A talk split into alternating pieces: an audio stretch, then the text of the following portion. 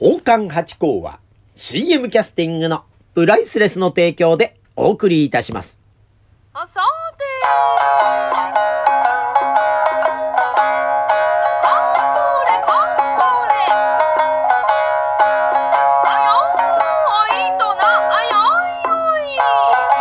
松野屋八甲でございます。水金土日の夕方6時は宝冠八甲よろしくお願いしますというところで、いや皆さんもう3月の1日でございますよ。もうあと2日もすると、明かりをつけましょう、ぼんぼりにでございますよ。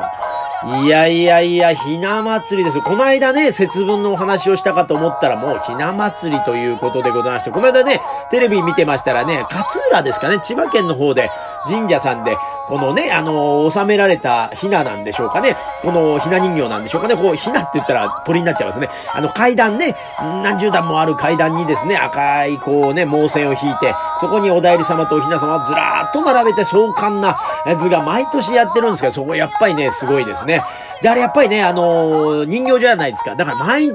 えー朝出して夜片付けるんだそうですね。で、夜はなんかライトアップされてるなんてんでね、えー人がいっぱい集まってますよ、なんてことをテレビでやってましたが、まあなんかいいですね。やっぱひな祭りってのも風情があっていいなと思ったりなんかしておりますが、皆さんどうです？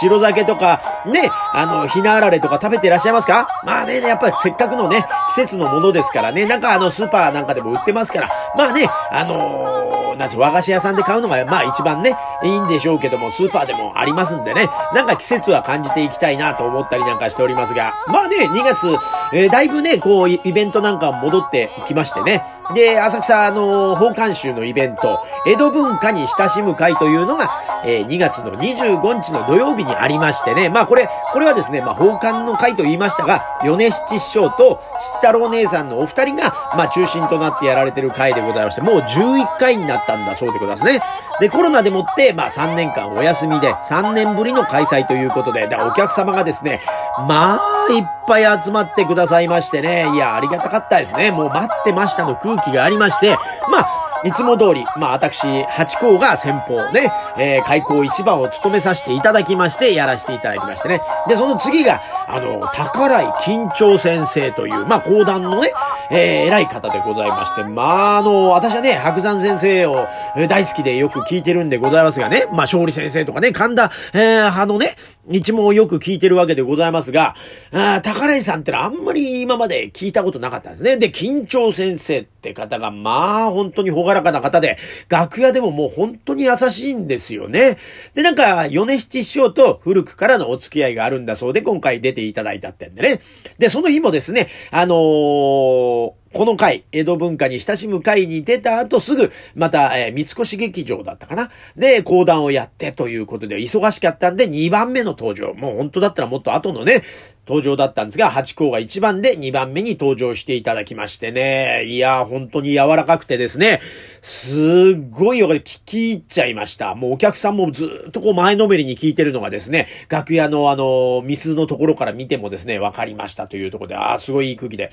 で、前半戦はそれで聖子姉さん、浅草の聖子姉さんが踊りを踊られまして、中入りになりまして、七太郎姉さん、えで、えー若菜さんという、まあ、あの聖子姉さんとこのお家から出た芸者なんですよ。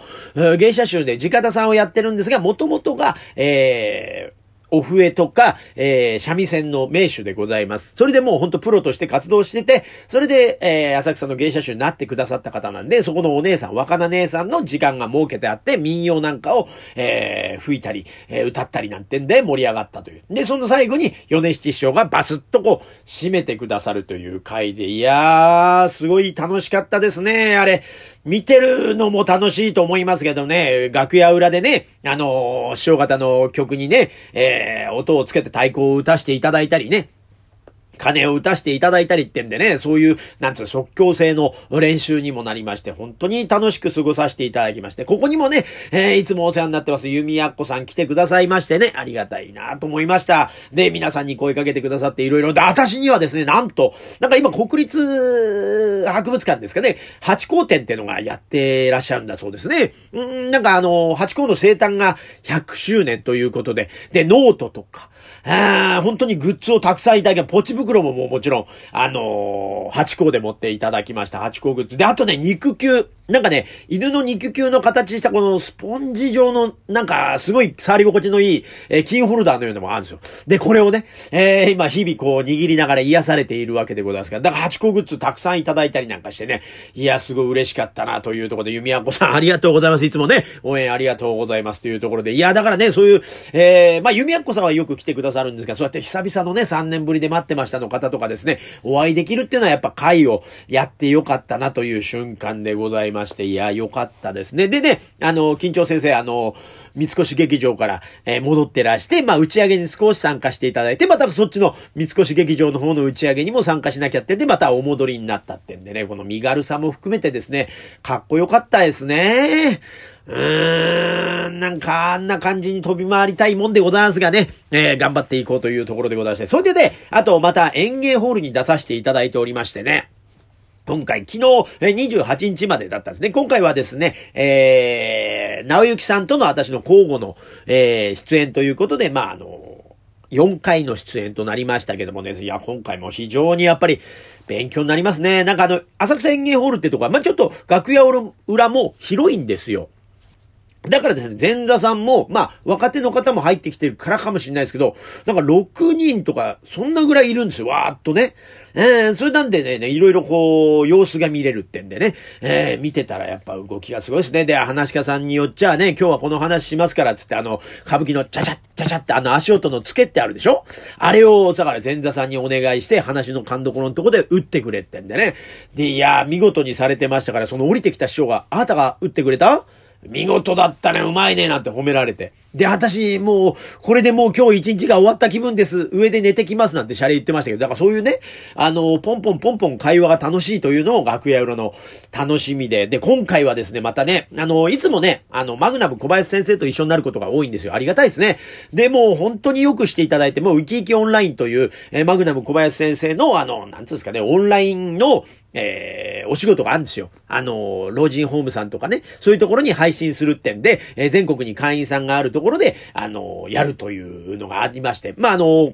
スタジオで、こっちはやってですね。だから、カメラ越しに皆さんってやる回なんです。こういうのに呼んでいただいたりとかってんであってね。あと、だから、この落語芸術協会さんのルール、いろんな楽屋でのルールとかね、えースケジュール管理のルールなんかっていうのも、マグナム先生にあっちゃあお聞きするってんでね、もう私にとって本当にバイブル、神様、仏様、太陽と言ってますけど、明るい、えもう本当に心が安らぐという、本当にいい方でですね、あの、出る前は本当に梅吉師匠にこうお世話になっていろいろ聞いてたんですが、もう身近でね、楽屋でお聞きできるんで、今やもうマグナム先生も、え第二の師匠というところになってる次第でございまして、本当ありがたい。それとね、あと今回はですね、私の、後に出るですね、後ってね、あの、色物としてですよ。この、コント山口くんと武田くんさん。ね武田くん先生と言った方がいいんでしょうかね。えーがでいらっしゃって、楽屋でもういろいろお話を聞きまして、いや、楽しかったです。だって、ねコント山口くんと武田くんったらもう、ほら、お笑いスター誕生でもう初代でバーッとこう、チャンピオンになって、初代じゃなかったですかね、チャンピオンになられてね。だからそういう方で、私も小学校の時から見てる師匠じゃないですか。で、その方と楽屋一緒でお話できるってんで、いやー、これまた本当になんか、ウキウキワクワクの毎回ね、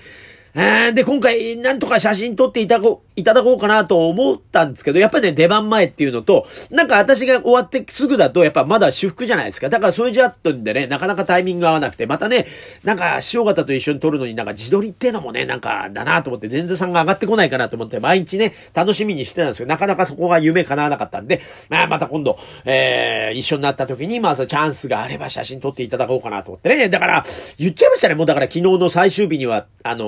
ー山口くんさんにですね、あちっちゃい頃から見てたからですね、もう、昔の自分に言ってあげたいっすよ、なんて言ったら、ちょっと照れくさそうに、えー携帯電話をいじって、あ、言わなきゃよかったなと思ってね。まあまあそうですよね。かえってそんなこと言うと逆にね、えーなんかイメージ壊しちゃいけないとかそういうことを思ってくださったのかもわかんないですけどね。いや、もう楽屋でも本当に、えー素晴らしい、素敵な、面白い話を毎日聞かせていただいてという師匠でね。で、今日はお客様がいっぱいですよとかね。今日はお客様が柔らかいですから、なんか出たら楽しいですよなんて言うと、なんかそういうのを聞いちゃうとね、なんかね、先入観ができちゃうからね、これ持ち崩しちゃうことあるよなとか、そういうなんかちゃんとね、やってくれるんですよ。こう、いやー、本当にありがたい。もういい思い出になっちゃったなと思ってね。いやー、本当面白い。で、またね、えー今回ですね、なんとこのラジオトークでおなじみのななめさん。ね、世界の隅から、こんにちはですかね。そうそうそう、あの、フランスから配信されてるななめさんがですね、ちょうどこの時期に日本に来てくださったんでね。で、また、その、なんていうんですかね、スケジュール、だって、日本にそうね、長いこと滞在しないでまたお戻りになるのに、そんな中で園芸ホール来ていただいてね。で、しかも、八校に合わせて来ていただいてってんで、何日か前にね、行きますなんてことをメールでいただいたんで、あーなんつって気合入って行きまして、楽屋ね、うんで、あの、私降りたら、楽屋口で待っててくださってね、あの、フランスのお菓子をいただいたりなんかした。またね、あの、ななめさんってのはあの、アイコンじゃないですか、写真というか、あの、あれがね。で、顔がわからないんですね。えー、だから、どうも斜めですって言われても、最初やっぱりわからないんですね。でもね、話していくうちに声が、斜めさんの声で、なんか不思議な感覚しますね、みたいなね。あの、声優さんに会ったみたいな感じがしまして、すごい不思議な感じでしたがですね、本当にまたね、放送もね、その後も話してくださったりなんかってね、もうサービス満点ですよ、斜めさん。いつもありがとうございます。ねえ、えーまたあの、東京に、え来た際にはですね、またなんか、でも本当はだから江戸文化にも来てくださろうとしてたんですよね。だからなんかうまくタイミングがあったらぜひぜひね、あの、もうちょっと長い、予定のね、また浅草園芸ホルトは10分の枠でございますから、もうちょっと長いとことかね、あのその奉還集の、えー、イベントとかに来ていただけたらもうちょっとたっぷり見ていただけるのかなと。またね、えー、お座敷に呼んでいただければもっともっと2時間3時間たっぷりやりますから、まあ、全部で園芸はしませんけどね、えーお酒を飲みながらお食事をしていただきながら、えーご接待できるんで、ぜひぜひまたいらしていただければと思います。いやー、本当に今週も楽しくて最高な週でございました。来週も楽しい週にいたしましょうありがとうございました。